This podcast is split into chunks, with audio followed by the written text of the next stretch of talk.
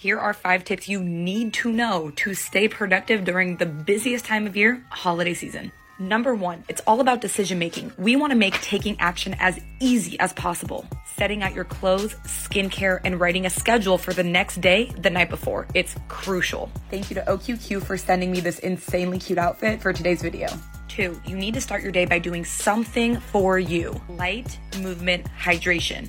Spend the first 30 minutes of your day getting your mind right. Three, time blocking with a festive twist. Allocate specific time blocks for holiday related tasks, and you can even color coordinate these tasks inside of your calendar. Four, leverage the power of AI to help make your life easier this season. Here's my face. Last but not least, follow me for all things adulting. We are diving deep into this this year on my channel. See you in the next one.